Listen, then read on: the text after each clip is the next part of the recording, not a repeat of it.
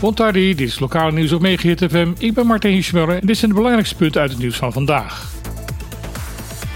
In een brief aan de Tweede Kamercommissie voor Koningsrijksrelaties noemt de net benoemde gedeputeerde Elvis Tirasjoe de Tweede Kamerleden op om tegen de opvatting van de minister van Armoedebeleid in te stemmen voor het gratis maken van de kinderopvang in de BES.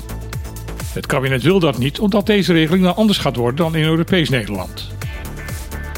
Tirasjoe wijst er in zijn brief op dat er een paar jaar geleden speciaal een grondwetswijziging is geweest om juist dergelijke verschillen mogelijk te maken. Daarnaast wijst hij er fijntjes op dat er momenteel nog wel meer zaken zijn waar de regelingen verschillen tussen de twee delen van Nederland en dat kennelijk het kabinet daar minder moeite mee heeft. Ook het argument van de minister dat zij zaken niet nodeloos ingewikkeld wil maken, vindt Sjoe niet steekhoudend. Hij wijst erop dat er gebleken is dat de in- van de autobijdrage vrijwel evenveel kost als het gratis maken van de regeling. Het gratis maken van de opvang maakt het juist simpeler. Het argument van de minister dat zij wil voorkomen dat mensen met een hoger inkomen onterecht ook geen bijdrage hoeven te betalen, vindt de gedeputeerde wel valide. Hij wijst er wel op dat een regeling in Europees Nederland, waarbij brandstofaccijnsen werden verlaagd, vooral profijtelijk is gebleken voor mensen met hogere inkomens. Desondanks is de regeling niet aangepast. CSU sluit af met een oproep aan de Tweede Kamer om gehoor te geven aan de hartekreet van zijn voorganger, niet aan de Heijer, en ervoor te zorgen dat de kinderopvang op de BES geheel gratis gaat worden. Uit de beantwoording van vragen die door de Tweede Kamerleden Joop van den Berg en Inge van Dijk aan staatssecretaris Van Huffelen waren gesteld, blijkt dat er geen snelle oplossing zal komen voor het gebrekkige en dure geldverkeer op de eilanden. Uit antwoorden blijkt dat er slechts één bank is die officieel gevestigd is binnen Caribisch Nederland en dat is de MCB in Bonaire.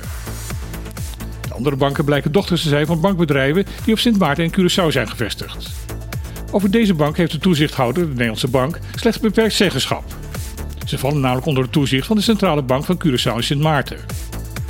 Daarom kan DNB ook geen invloed uitoefenen dat de dienstverlening van deze banken op hetzelfde pijl gaat komen als in Europees Nederland. Als inwoner van de BES blijkt het ook lastig zijn om een rekening bij een Nederlandse bank te openen.